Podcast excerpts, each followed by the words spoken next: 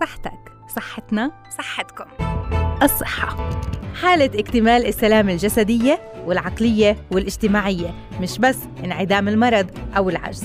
حافظ على صحتك لتعرف قيمتها قبل ما تفقدها وتحافظ على الوسادة الناعمة اللي رح تستند عليها أيام شيخوختك لتضل بصحتك تابعنا ببرنامج الصحة عال إعداد وتقديم سماح منصرة لتضلها صحتكم عال العال.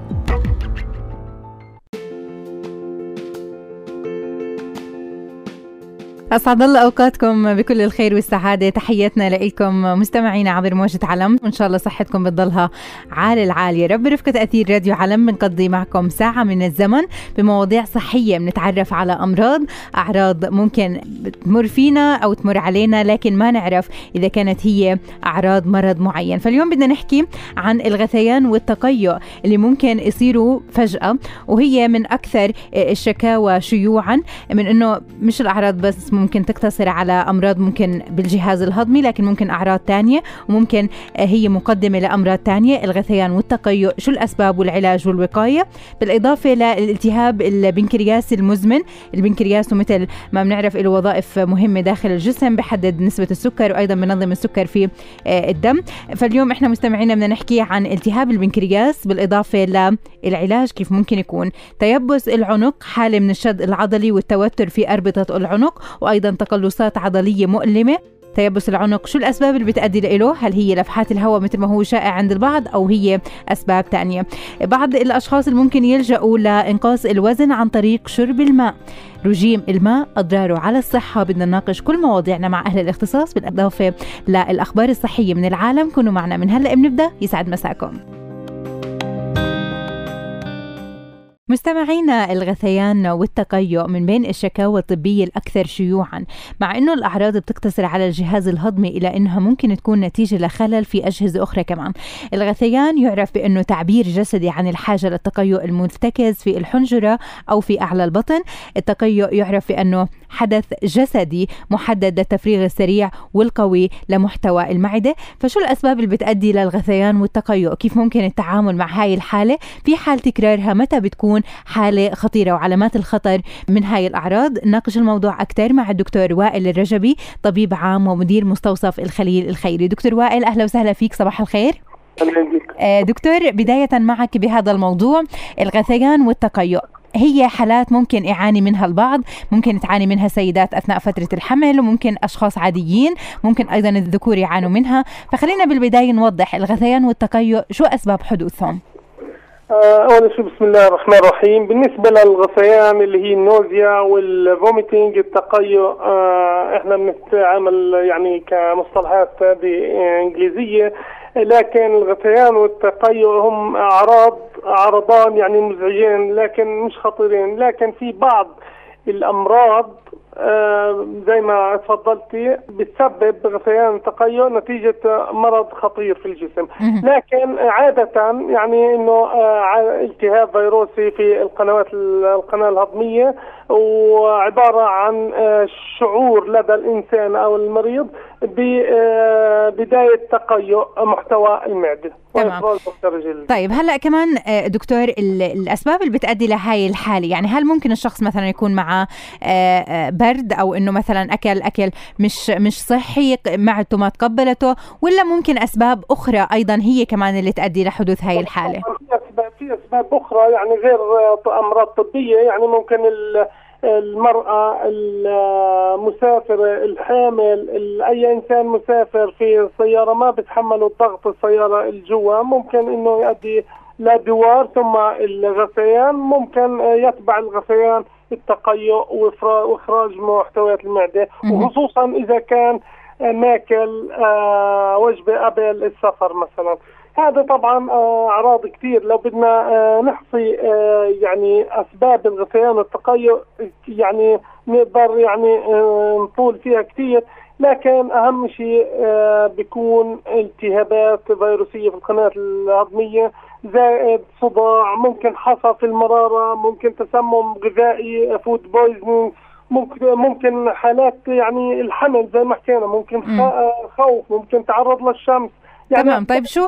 دكتور يعني عدا عن الغثيان والتقيؤ شو الأعراض اللي ممكن تكون مرافقة لهم يعني ممكن فعلا الشخص يشعر بأنه لازم يطلع كل المحتويات الموجودة في البطن لكن إنه إحنا بدنا نحكي عن أعراض تانية ممكن إنها ترافقه ممكن إنه يعاني من الصداع ممكن ارتفاع بدرجة الحرارة ولا مش شرط؟ طبعا ممكن الصداع يعني في بعض أنواع حوالي 14 نوع صداع. آه، من ضمنهم في أنواع زي الشقيقة مثلا آه، ممكن آه، علامات الشقيقة إنه يبلش وجع راس نصفي زائد غثيان وممكن إنه الطبيب يعرف إنه يعني يشخص الحالة الشقيقة من الافراز أو التقيؤ أو والغثيان فطبعا بتصاحب إنه شعور في انتفاخ في أسفل المعدة وتقل على الصدر طبعا ممكن إنه يصاحبه آه، ارتفاع أو هبوط إذا كان فيروس التهاب في القناة الهضمية. ممكن هبوط في الحرارة يعني كمان. فعشان هيك يعني آه، لو بدنا ناخذ مرض مرض كل مرض لحاله في له أعراض معينة. تمام. لكن, في آه، علامات خطر أيضا ممكن إنه الشخص يكون بيعاني منها. يعني ممكن هاي مقدمة ل آه، لمرض ممكن يكون لا سمح الله صعب جدا. فمتى بنحكي عن التقيؤ والغثيان؟ هي علامات لحدوث مرض خطير.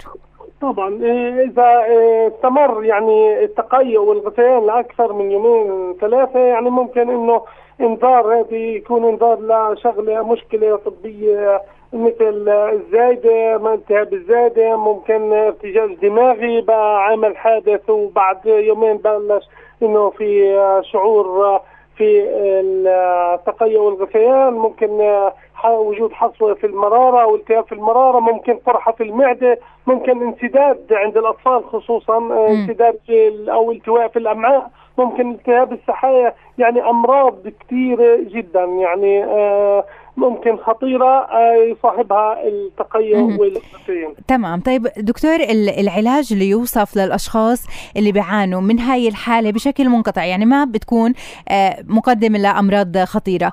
هذول الأشخاص شو ممكن العلاجات اللي توصف لهم؟ يعني أول شيء مثلا لو كل حالة جينا لحالتها مثلا معينة مثلا المسافر ينصح يعني إنه بالجلوس في المقاعد الأمامية لأنه في الخلفية بيكون ضغط والشبابيك مسكرة. هذا طبعا بدون الأدوية. آه، طبعا عدم التدخين آه، شو اسمه حوالين الماء أو بجانب المسافرين أو في السيارة. هذا كله بسبب ضغط دماغي وبسبب آه، طبعا تقيؤ زائد غثيان ممكن طبعا نلجأ للأدوية قبل ما نسافر. الأدوية المضادة للهستامين درامين اللي هو meclizine آه، اللي بياخذوه الحوامل. وغير الحوامل ممكن ياخذوه الإنسان آه، قبل السفر. المهم إنه ياخذه قبل السفر بربع ساعة. وطبعا آه، عدم أكل أي وجبة قبل السفر. هذا أهم شيء. وإذا الانسان وإذا الإنسان شاعر إنه بصير عنده مثلا غثيان ومراجعة ما بنصحه يعني يقوم بأكل أي وجبة. تمام. هلأ سوائل طبعا. آه كمان الأشخاص اللي ممكن آه بتتكرر معهم هاي الحالة في أنواع من العلاجات اللي ممكن تقدم لهم طبعا طبعا إحنا حكينا في دواء إحنا بنوصفه ل بيجوا علينا مرضى آه والله بدي أسافر آه هذا وأنا بدوخ آه دكتور قبل ما أسافر. فبنلجأ لوصفة المضادات الهستامين اللي هو meclizine ولا طبعا ولا الحوامل. بنقدر نعطي آه، البارافومين مثلا هذا الاسم التجاري وبخفف. بس على شرط إنه ياخذوا قبل مثلا آه، مثلا قبل السفر إذا كانت مسافرة أو مثلا حامل طول أول ثلاث شهور ممكن الحمل يصير طبعا يعني آه، تقيؤ باستمرار أول ثلاث شهور وهذه طبعا آه، حالات طبيعية. نعطي طبعا أمر طبيعي ممكن نعطي آه، يخفف التقيؤ. تمام. إحنا أكيد بنتمنى الخير والسلامه والعافية اتباع الاساليب الوقائية للأشخاص المسافرين لحتى ما تتكرر معهم هاي الحالة. بالنسبة أيضا للسيدات الحوامل يعرفوا شو الأمور اللي لازم إنهم يبتعدوا عنها لحتى ما يضلهم يعانوا من الغثيان والتقيؤ لكنها هي حالة طبيعية. بالإضافة للأشخاص اللي ممكن تكون هي أعراض لأمراض خطيرة يضلهم يتابعوا الطبيب المختص. كل الشكر لحضرتك الدكتور وائل الرجبي طبيب عام مدير مستوصف الخليل الخيري. لفاصل مستمعينا ورح نرجع خليكم معنا بالصحة عال. مستمعينا التهاب البنكرياس المزمن ممكن يستمر لفترة طويلة ويغير من بنية البنكرياس ومن أيضا وظائفه الطبيعية ممكن يعاني الشخص المصاب بهاي الحالة من مغص أو إسهال. آه، ممكن أيضا آه، عدم امتصاص الدهون مثلا موجودة في الطعام. السكري من المضاعفات الشائعة لهذا المرض نظرا لتلف البنكرياس المزمن. ممكن أنه يستلزم العلاج باستخدام الأنسولين. فإحنا اليوم بدنا نناقش هذا الموضوع آه، أو المرض بالتحديد التهاب البنكرياس المزمن شو الأسباب اللي بتأدي لهذا الالتهاب؟ بالإضافة للتشخيص والعلاج والأعراض اللي بيعاني منها المصاب مع الدكتور محمد شاهين طبيب باطني ومقيم في مستشفى بيت جالة الحكومي. أهلا وسهلا فيك دكتور محمد عبر أثير راديو علم. أهلا وسهلا بك وبجميع المستمعين. أهلا وسهلا وحضرتك. دكتور اليوم بنحكي عن التهاب البنكرياس المزمن. خلينا بالبداية نوضح أهمية غدة البنكرياس للجسم. نعم. آه، غدة البنكرياس هي عبارة عن غدة موجودة في آه، الجدار الخلفي للبطن. وهي الغدة آه، من أشهر أعمالها اللي بتقوم فيها إنها بتفرز مادة الأنسولين وبتفرز مواد ثانية زي الجلوكون أو السومتاسكتين أو هاي المواد بتسرع في عملية الهضم والامتصاص عند الإنسان. تمام، طيب هلأ آه، يعرض تعرض هاي الغدة غدة البنكرياس للالتهاب، شو الأسباب اللي ممكن تؤدي لالتهاب البنكرياس وقديش ممكن يأثر على الوظائف اللي بيقوم فيها داخل الجسم؟ هلأ آه عندنا التهاب البنكرياس بنقسمه لنوعين. في الالتهاب الحاد وفي الالتهاب المزمن. آه الأسباب آه تختلف شوي ما بين الالتهاب الحاد والأسباب ما بين الالتهاب المزمن. هلأ بما إنك أنت الحلقة هاي عن, عن الالتهاب المزمن, المزمن للبنكرياس فوجدوا إنه أكثر ناس معرضين للإصابة في هدول الناس اللي آه، بتتعاطى الكحول. وفي أسباب ثانية آه، غير معروفة وفي أسباب وراثية بتكون موجودة عند بعض الناس وفي أسباب إنه الجسم نفسه بهاجم غدة البنكرياس وكذلك وجدوا إنه آه، المفرط ممكن يسبب آه، في آه، التهاب البنكرياس المزمن. تمام. هلا في دكتور بعض الأشخاص اللي بتسالوا إذا كانت بعض أنواع الأطعمة خصوصا الأطعمة اللي بتحتوي على كمية كبيرة من الدهون عم نحكي عن اللحوم هي اللي ممكن تأثر على التهاب البنكرياس سواء المزمن أو الحاد. لا كمية الدهون ما بتأثر بطريقة مباشرة ولكن إنه الخلل اللي بصير في البنكرياس من افرازه للعصارة البنكرياس عصارة البنكرياس اللي بتحتوي على الهرمونات هاي ممكن إنها تؤدي إنه آه، الدهون هاي ما, يتم هضمها وما يتم امتصاصها في الجسم. فعشان هيك هاي بتخرج بكميات آه، كبيرة. آه، من مع البراز تمام. هلا كمان دكتور نحكي عن الأعراض اللي بتظهر على الشخص لحتى يتنبأ من خلال هاي الأعراض إنه هو عنده مشكلة بالبنكرياس. هلا الأعراض هي مخ... آه، بتتفاوت من بين شخص لشخص ولكن أهم هاي الأعراض إنه في عندنا وجع متكرر في البطن وبكون في منطقة المعدة عادة وبيعطي الوجع على الظهر. هلا الشغلة الثانية ممكن يصير معاه إنه اسهال وممكن يصير معاه كمان اللي هو آه، نزول في الوزن وفي مراحل متقدمة ممكن يظهر عنده السكري وكذلك ممكن يصير في عنده في جوف البطن ممكن يصير في عندنا آه، تجمع للسوائل آه، في جوف البطن يعني. تمام. هاي الأشياء يعني بحس في انفاخ ووجع في البطن. أيضا بيكون في ألم شديد بالبطن لدرجة إنه نعم. فعلا الشخص ما بيعود قادر حتى على الوقوف على رجليه مزبوط؟ نعم. هلأ الألم آه، بكون آه، أكثر شيء في آه، في نحكي عنه الأشياء الحادة. يعني الالتهاب البنكرياس الحاد. بينما التهاب البنكرياس المزمن بكون أقل حدة من آه، من غيره. وممكن حتى ما يجي بوجع بطن ممكن يجي بس إنه إسهال أو نزول للوزن آه، أو آه، وجود اللي هو الدهنيات أو الدهون في البراز تمام. طيب هلأ العلاجات اللي توصف في حال حضور آه هذا الشخص اللي بيعاني من هاي الأعراض ومن هذا الألم الشديد لحضراتكم. أول شيء طريقة التشخيص كيف بتتم؟ بعدين العلاجات اللي تبدو بوصفها. هلأ بالنسبة للتشخيص في عندنا إحنا فحوصات بنستخدمها في فحص الدم وبنستخدم بنفحص الأنزيمات اللي بتفرزها الكبد. وفي عندنا فحوصات بنستخدمها ل آه، فحوصات برضه آه، بنستخدمها لقياس آه، لقياس عمل البنكرياس. وفي عندنا كمان فحوصات اللي هي فحص البراز وفي عندنا كمان الفحوصات اللي إحنا بنستخدمها في الإشعاعية سواء كانت صور تلفزيونية أو صور طبقية. أو آه، صور ال X-ray العادية. أو عن طريق التنظير اللي نسميه إحنا ال MRCP يعني هذول الأشياء اللي بنحدد فيها آه، مجموعة من الأشياء آه، ما بين الأعراض المرض وما بين الفحوصات المريض. وما بين الصور كلهم يعني لازم يكونوا متوافقين على التشخيص يعني. تمام. طيب هلا آه، دكتور العلاج اللي يوصف أيضا الأساليب الوقائية لهؤلاء الأشخاص. مثلا تفضلت وحكيت عن أسباب كثيرة ممكن تؤدي لالتهاب البنكرياس منها تناول مثلا آه، الكحول مع إنه مش موجود عندنا. الله يبعده نعم. عنا يا رب. أيضا التدخين آه، بعض أنواع الأغذية. فهون أيضا الأساليب الوقائية اللي بتنصحوا فيها الأشخاص المصابين بهاي الحالة اللي هي التهاب البنكرياس. نعم. هلا آه اللي مصاب بهاي الحالة إحنا آه آه، كل عرض موجود عنده ممكن إنه بكون في له طريقة علاج محددة. يعني الوجع البطن إحنا ممكن نعطيه أدوية لأنزيمات الكبد ممكن نعطيه أدوية مخدرة للوجع وممكن حتى ممكن إنه بصير في عندنا تضيق في القناة قناة البنكرياس.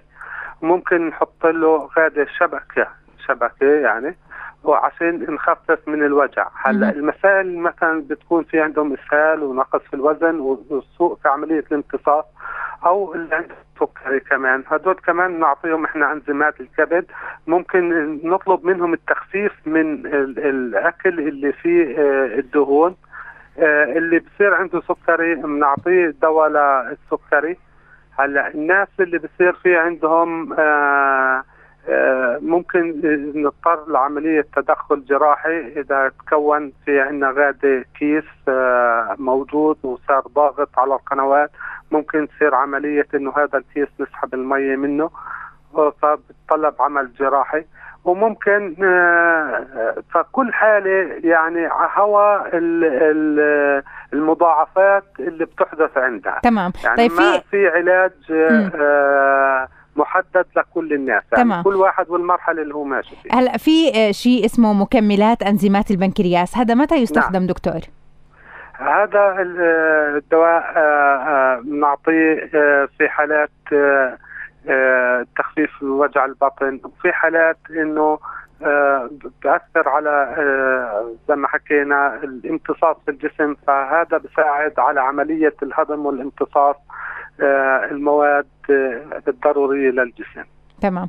إحنا كمان بنتمنى بدورنا لكل الأشخاص المصابين بهاي الحالة الوقاية والعلاج دائما آه، تكون موجودة. الوقاية من خلال اتباع آه، بعض الأساليب اللي ذكرتها دكتور الابتعاد عن التدخين أهم شيء. آه، أكيد بدنا نتشكرك الدكتور محمد شاهين يعطيك ألف عافية دكتور. طبيب باطني ومقيم في مستشفى بيت جال الحكومي يعطيك ألف عافية. حالة من الشد العضلي والتوتر في أربطة العنق وتقلصات عضلية مؤلمة. ممكن يصاب فيها الشخص ممكن يعاني من ألم شديد. تظهر عليه أيضا هاي العلامات فجأة. فإحنا اليوم بدنا نحكي عن الأسباب اللي ممكن تؤدي لتيبس العنق وأيضا تكرارها شو بيعني. أيضا لموضوع آخر بنحكي فيه عن رجيم الماء وأضراره على الصحة. بعض الأشخاص اللي ممكن يلجأوا لأخذ كميات كبيرة من الماء لحتى يعبوا فيها المعدة وما يشعروا بالجوع بعدها. لكن هاي حالة خطيرة ممكن تأثر عليهم عليهم بشكل سلبي جدا. فشو أنواع الرجيم اللي ممكن يتبعوها تأثير رجيم رجيم الماء؟ آه على صحة الجسم بشكل عام. كونوا معنا بعد هالفاصل بتفاصيل هاي المواضيع. تحياتنا لكم مستمعينا لحالة أخرى لمرض آخر عن تيبس العنق حالة من الشد العضلي والتوتر في أربطة العنق ممكن أنه آه، أسباب كثيرة بتأدي له ممكن النوم بوضعية خاطئة. البعض بيحكي بأنه لفحة هواء. آه، البعض الآخر ممكن يحكي أنه أنا حملت شيء ثقيل فممكن صار عندي هذا التيبس. آه، إحنا اليوم بدنا نحكي عن تيبس العنق والأسباب فعلا اللي بتأدي له بالإضافة للأعراض اللي ممكن تظهر على الشخص هل ممكن الشخص يعاني من صداع أو حتى من تقيؤ من أعراض مرافقة لتيبس العنق وأيضا الأساليب العلاجية. نناقش الموضوع أكثر مع الدكتور حاتم ملاك مدير مستشفى الزكاة بطول كرم وأخصائي أنف وأذن وحنجرة. دكتور حاتم أهلا وسهلا فيك. يسعد أوقاتك. يسعد مساك. أهلا وسهلا. أهلا وسهلا بحضرتك. دكتور معك بداية بهذا الموضوع. تيبس العنق شو الأسباب اللي ممكن تؤدي لهي الحالة؟ اللي ممكن تشكل إزعاج عند كثير من الناس وأيضا ألم بشكل كبير جدا. اللي تتفضلي فيه هو كلام صحيح. سمعت جزء من إنه تدعي يعني إنه في شغلات تشنج نتيجة لفحات موجودة أو شغلات أو شغلات لفحة أو مروحة أو حمل شيء هذه الأشياء كلها واردة. لكن الأخطر اللي أنا بحب أنوه له هو استعمال الكمبيوتر وال iPad والبيليفونات لفترات طويلة. بحيث هذا السبب الرئيسي وخاصة في عند الشباب بيؤدي إلى إنه لما الواحد يطمن رأسه لفترة طويلة وباستعماله بيؤدي إلى شغلتين. الشغلة الأول الأولى اللي هي عدم تروية الدماغ بالدم بالكمية المطلوبة. والشغلات الثانية ممكن يؤدي إلى ضغط على الأطراف العلوية. هذول السببين بيؤدين مثلا إذا كانت عدم التروية على الدماغ هذا بيؤدي إلى وجود أعراض للأذن الداخلية. تمام. تفضلت حضرتك وحكيتي إنه ممكن يؤدي إلى دوران إلى غثيان إلى زوفان معده مراجعة شغلات زي هيك. تمام. طيب. هيك هاي أكثر شيء بتكون في العمر الصغير عند الشباب.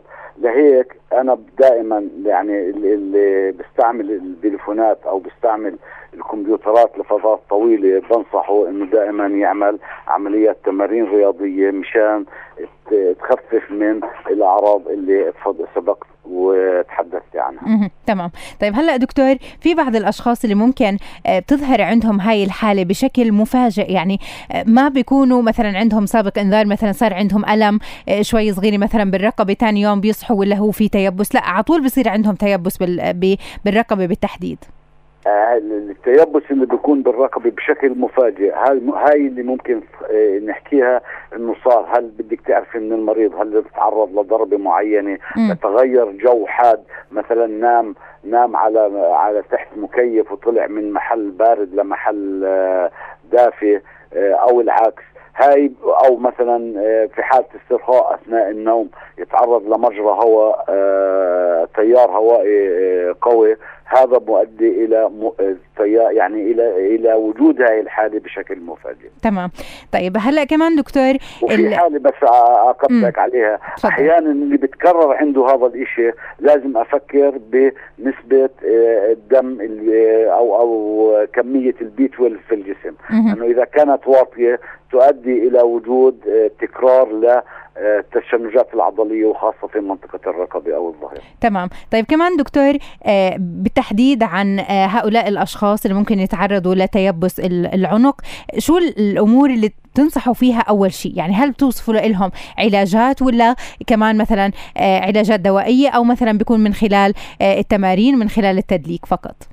المرحلة الأولى اللي بفضل إنه يستعملها المريض اللي هي عدم جلوسه لفترات طويلة وفي حالة إنه الرقبة بتكون للأسفل.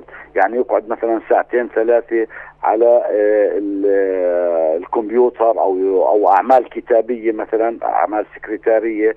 هاي الدرجة الأولى اللي بنصح عنه. الأدوية ممكن نلحقين عليها. يعني في حالة إنه عدم استعمال التمارين الرياضية إذا الواحد بيستعملها بطريقة مضبوطة وبيكون آه يعني بين فترة والثانية يأخذ بريك على أساس إنه يحرك آه منطقة الرقبه يمين شمال تحت فوق على شكل خفيف. هذا بيؤدي إلى إنه ما يست... ما نضطر إلى استعمال الأدوية الدوائية أو أو العلاجات الطبية خلينا نحكي. في حالة إنه آه، تأخر وما انتبه لحاله لا ممكن مع التمارين الرياضية نضطر إلى استعمال الأدوية. تمام. طيب هل آه، الأدوية عبارة عن شو؟ يعني أو قديش ممكن تظهر نتيجتها؟ يعني قديش الفترة الزمنية اللي ممكن ياخذها هذا العلاج لحتى الشخص أيضا يشعر بأنه في ارتخاء بعضلة العنق؟ المفروض إنه يبدأ بالتمارين والعلاجات مع بعضهن لمدة يعني مش مش أقل من أسبوع لإنه يرجع للعضل لوضعه الطبيعي كامل يعمل عملية استرخاء عضلية وهي الأدوية اللي بتسبب آه، يعني اللي بنعطيها لكي لعمل استرخاء للعضلات. تمام. هلأ كمان الأمور اللي لازم أيضا الشخص ياخذها بعين الاعتبار كأساليب وقائية أيضا آه، لحتى ما يصاب بتيبس العنق. شو أبرز هاي الأساليب؟ إنه زي ما حكينا جزء منها حكيناها إنه ما يتعرض لتقلبات جوية أو تيارات هوائية قوية، الشغلة الثانية إنه ما يكون في فترة كثير يقعد فيها لفترة طويلة وهو في حالة كتابة أو استعمال الكمبيوتر أو الآيباد أو البيفونات لفترات طويلة آه، مش أقل من ساعتين وثلاثة متواصل. هذا بيؤدي إلى وجود هذا النوع مع الزمن. يعني مش من حد ما يقعد الواحد بيشعر إنه صار عنده. بس تكرارها لفترات طويلة بيؤدي هذا الحكي. وبالتالي ما بتفاجئ إلا إنه مش بس صار عنده تشنج في العضلات بيعمل صورة بتلاقي صار عنده تآكل في الغضاريف في الرقبة تمام. طيب هلأ إذا استمر الألم لمدة آه، أكثر من ثلاث أيام أه، يعني ممكن الشخص إنه لحاله أول شيء إنه يبدأ يأخذ أساليب الراحة أو حتى آه، تدليك المنطقة اللي مثلا فيها ألم أو أخذ بعض المسكنات. إذا زاد هذا الألم واستمر لأكثر من ثلاث أيام هون لازم على المريض إنه فعلا يراجع الطبيب المختص. نعم في هاي الحالة يجب عليه مراجعة طبيب آه، يا إما أخصائي عظام أخصائي أنف وأذن وحنجرة أخصائي أعصاب الكل ممكن آه، يعالج هاي الطريقة. تمام. طيب إحنا بنتمنى لكل الأشخاص اللي بيعانوا من تيبس العنق إنهم يتخذوا الأساليب الوقائية أيضا الأساليب العلاجية يبتعدوا عن رفع الأحمال الثقيلة بالإضافة لانهم يناموا بوضعية سليمة. أكيد كل الشكر لحضرتك الدكتور حاتم ملاك مدير مستشفى الزكاه بطول كرم وأخصائي أنف وأذن وحنجرة يعطيك ألف عافية. مستمعينا للأشخاص اللي بيعانوا من السمنة زيادة الوزن ممكن يبحثوا عن الكثير من الحلول. ممكن يلجأوا لأحد أنواع الرجيم اللي هي رجيم الماء. هو خطوة نحو تحقيق بعض إنقاص الوزن لكن بدون عناء مثل ما بيعتقد الأشخاص اللي بيقتنعوا بهاي الفكرة. بيلجأوا للماء لحتى يسدوا الجوع اللي ممكن يعانوا منه. بالإضافة لأنهم فقط بيعتمدوا على المي. بشكل كبير بيتشرب كميات كبيرة من الماء أيضا لإنقاص الوزن. هل هاي وسيلة مجدية؟ إذا كان في إلها مخاطر على الصحة لوين ممكن توصل هاي المخاطر إذا الشخص فقط اعتمد على المي؟ ك يعني مشروب بديل عن جميع المشروبات الأخرى مشروبات ممكن تكون آه، إلها علاقة بالكافيين أو المياه الغازية أو غيرها من المشروبات فقط مي. كونوا معنا بعد الفاصل لنحكي عن مخاطر رجيم المي. متواصلين معكم مستمعينا عبر موجة علم لنحكي بموضوع آخر رجيم الماء. بيعتمد الشخص اللي بيتبع هذا الرجيم على شرب كميات كبيرة من المي يوميا آه، لحتى أنه يفقد سعرات حرارية. ممكن أيضا إذا شعر بالجوع فقط يتناول المي يستبدل بعض الوجبات الغذائية بكوب من المي. آه، ممكن هذا الأمر آه، فعلا يفقده الوزن لكن فقدان الوزن على حساب صحته. فقديش ممكن يأثر فعلا اتباع هذا الرجيم على صحة الجسم بشكل عام. نناقش الموضوع أكثر مع أخصائية التغذية العلاجية من مركز الرشاد الأستاذة تغريد إدعيس. مساء الخير لإلك. يسعد المساء يا رب. إليك ولجميع المستمعين. أهلا وسهلا بحضرتك. أستاذة تغريد اليوم بدنا نحكي عن بعض الأشخاص اللي بيتبعوا أساليب آه، الدايت اللي ممكن إنهم آه، فقط يعتمدوا على شرب المي. فخلينا نحكي بالبداية. هل هي وسيلة مجدية فعلا ولا وسيلة ما بتحمل أي نوع من الإيجابية وكلها سلبيات؟ رجيم المي آه، أكيد له مخاطره يعني أضراره على الجسم. يعني لازم الشخص اللي بده يخفف وزنه يتبع طرق تخسيس علمية. العلم شو بقول؟ إنه لازم يكون النظام الغذائي لتخفيف وزن أو حتى على فكرة لو مش تخفيف وزن يجب أن يتكون جميع العناصر الغذائية اللي يحتاجها الجسم والمهمة اللي هي البروتينات والنشويات الدهون والفيتامينات والمعادن والمي. المي هو عنصر مهم كثير في النظام الغذائي. ولكن اعتماد نظام بيعتمد فقط على المي بيكون له كثير أضرار آه، صحية على الجسم. تمام. طيب هلأ آه، يعني الأشخاص اللي بيتبعوا هذا الرجيم يعني شو الخطوات اللي بيعملوها؟ هل فقط بيعتمدوا على المي؟ ممكن يكون كبديل عن الغذاء ولا شو الأمور اللي بيتبعوها بالتحديد؟ هي ممكن إنهم بيشربوا المي لفترة ثلاث أيام أو خمسة أو سبعة أو لنفرض لعند 10 أيام. ممكن على فكرة بعدها إنهم يتعبوا. فبيكسروا هذا النظام اللي هم عايشين عليه إنهم يتبعوا نظام وهو صراحة يعني أنا إلي سنين بشتغل كأخصائي تغذية وبعمل تخفيف وزن. عمرنا في حياتنا ما استخدمنا برنامج تخفيف وزن يعتمد على المي. لو بدنا نحتاج ممكن ليوم واحد فقط بسبب عمل جراحة أو في شيء عضوي يعني لإله. أما إنه رجيم كمي نعتمد عليه كتخفيف وزن رجيم كثير سيء. لأنه على فكرة رح يأثر على الأعضاء الداخلية وأهم شيء الكلى. الكلى رح تبلش الدهون تدوب من حواليها لأنه الله سبحانه وتعالى خلق الكلى إنه حاميها الدهون. في الدهن هي موجودة مش إنها داخلة في تجويف إعضاء العظم كقفص صدري أو شيء هيك يعني. لا هي حاميها الدهون. فلما إحنا نبلش ننزل الوزن بطرق ممكن إنه كثير ينزل وزن بسبب عدم تناول الأكل لأنه برنامج أكيد المي بده يكون 10 20 فيش 20 سعره حراريه يعني مر في هذا يوم. كمثال المي أصلا فيها سعرات بس ممكن إنه يمر هيك إحنا بنحكي شيء عابر. فهذا الشيء ممكن يلحق أضرار كبيرة على الجسم بما فيها الكلى بما فيها العضلات والمفاصل؟ رح تمام. يعني ممكن إنه الشخص يعتقد بإنه يوم واحد على المي فقط أو يومين ما رح يأثروا على الجسم لكن قديش فعلا كل اجهزه أجهزة الجسم لو الخلل كان موجود فقط ليوم واحد ممكن إنه فعلا هي تتأثر. هو ممكن إنه لا بسبب أشياء عضوية عملية جراحية كمان مش لأنه يعني هلأ في دراسة علمية بتقول إنه إحنا نشيل كل المغذيات ونعيش شخص بهدف تخفيف وزن على المي لانزل وزنه بالعكس. قد إيه أنا بحاول انه يكون نظامي صحي متوازن سعراته الحرارية مقبولة. هلأ الدراسات بتقول ما ننزلش عن 1000 سعر حراري يومي. فما بالك الرجيم مي فيش فيه 8 سعر حراري في اليوم. شو معناه معناتها رح يصير في خلل في عملية الحرق بداخل الجسم رح يصير في خلل بجميع الأعضاء الداخلية بما فيها نخاع العظام. يعني بالأخير بصل التلف لنخاع العظام. وين الأشياء اللي مخزنة من اللي تم استنفاذها؟ صورة ثانية.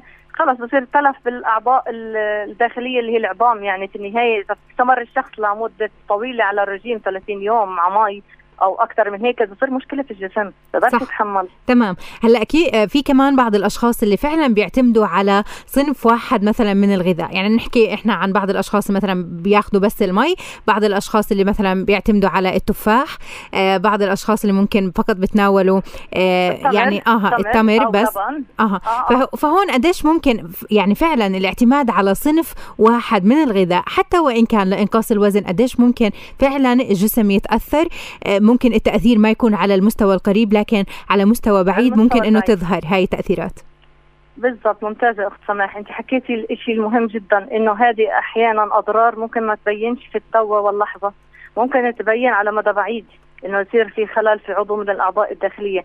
هو المهم جدا إنهم يستمع المستمعين اللي يفهموا إنه طرق التخفيف لازم تكون طرق علمية مضبوطه من إحنا ما نأثرش على أي عضو من الأعضاء. مش أنا أصلح منطقة أخفف وزن وأخرب أعضاء داخلية أخرى. ممكن تبين معي مش هلا ممكن تبين بعد فترة من الزمن. م. لأنه تخفيف الوزن على فكرة بده ذكاء بده فن بده تعامل بطرق علمية قديش إحنا عمالنا بنحط نسب كفيتامينات بروتينات الأملاح المعدنية.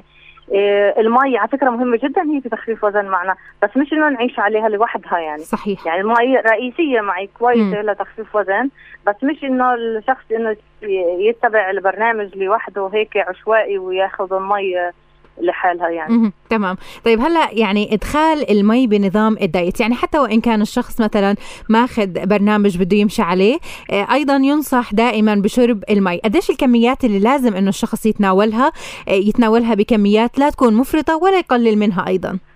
بالضبط لأنه كثر المي برضه رح يأثر على الكلى. يعني رح ينقذ الشخص إذا تم تناوله كميات كبيرة من الماء وإذا تم تناوله لكمية قليلة ممكن ما ياخذش حاجته والأعضاء ما يصلهاش الكمية المناسبة لها وتتخزن السموم في الجسم هلأ إحنا هون بنعطي على فكرة المي بناء على كيلوات الشخص. يعني اللي وزنه 40 كيلو أو 50 أو 60 كمثال بخلف ما أعطيه أنا أبو 110 20 120 كيلو راح أعطيه 3 لتر من المي أبو 60 كيلو راح أعطيه لتر ونص. يعني هي بتعتمد على وزن الشخص قد إيه وزن الشخص لاعطيه أنا آه، مي. بس دائما كثير إحنا بيسألونا قد إيه معدل المي تقريبا بنقول لتر ونص على الأقل من الماء تمام. للشخص. هلا في نطلع بالنسبة بناء على الكيلوات لدى الشخص أو طريقة عم... آه، طريقة حياته وشغله تحت الشمس مثلا بيستوعب إنه مي لازم أكثر تمام. طيب هلا درجة حرارة المي هل بت يعني بتفضلوا درجة حرارة معينة؟ لأنه في بعض الأشخاص مثلا بتناولوا مي سخنة على الريق اعتقادا منهم إنه هي بتنقص الوزن. هي الدراسات العلمية بتقول هلا إحنا بنعطيها على فكرة أحيانا بنوصفها للمراجعين خذوا مي فاتره على الصبح على أساس إنها تنزل من التم للمريء للمعدة بهدوء المعدة ما تتشنج أو تحس يحس حاله الشخص إنه بيستفرغ هذا الماء. فبتتقبله المعدة بهدوء بينزل في نفس درجة حرارتها تقريبا مش إنها درجة حرارة عاليه اللي هي حوالي خلينا نقول المي 36 37 درجة مئوية درجة حرارة الغرفة المي في في الغرفة يعني.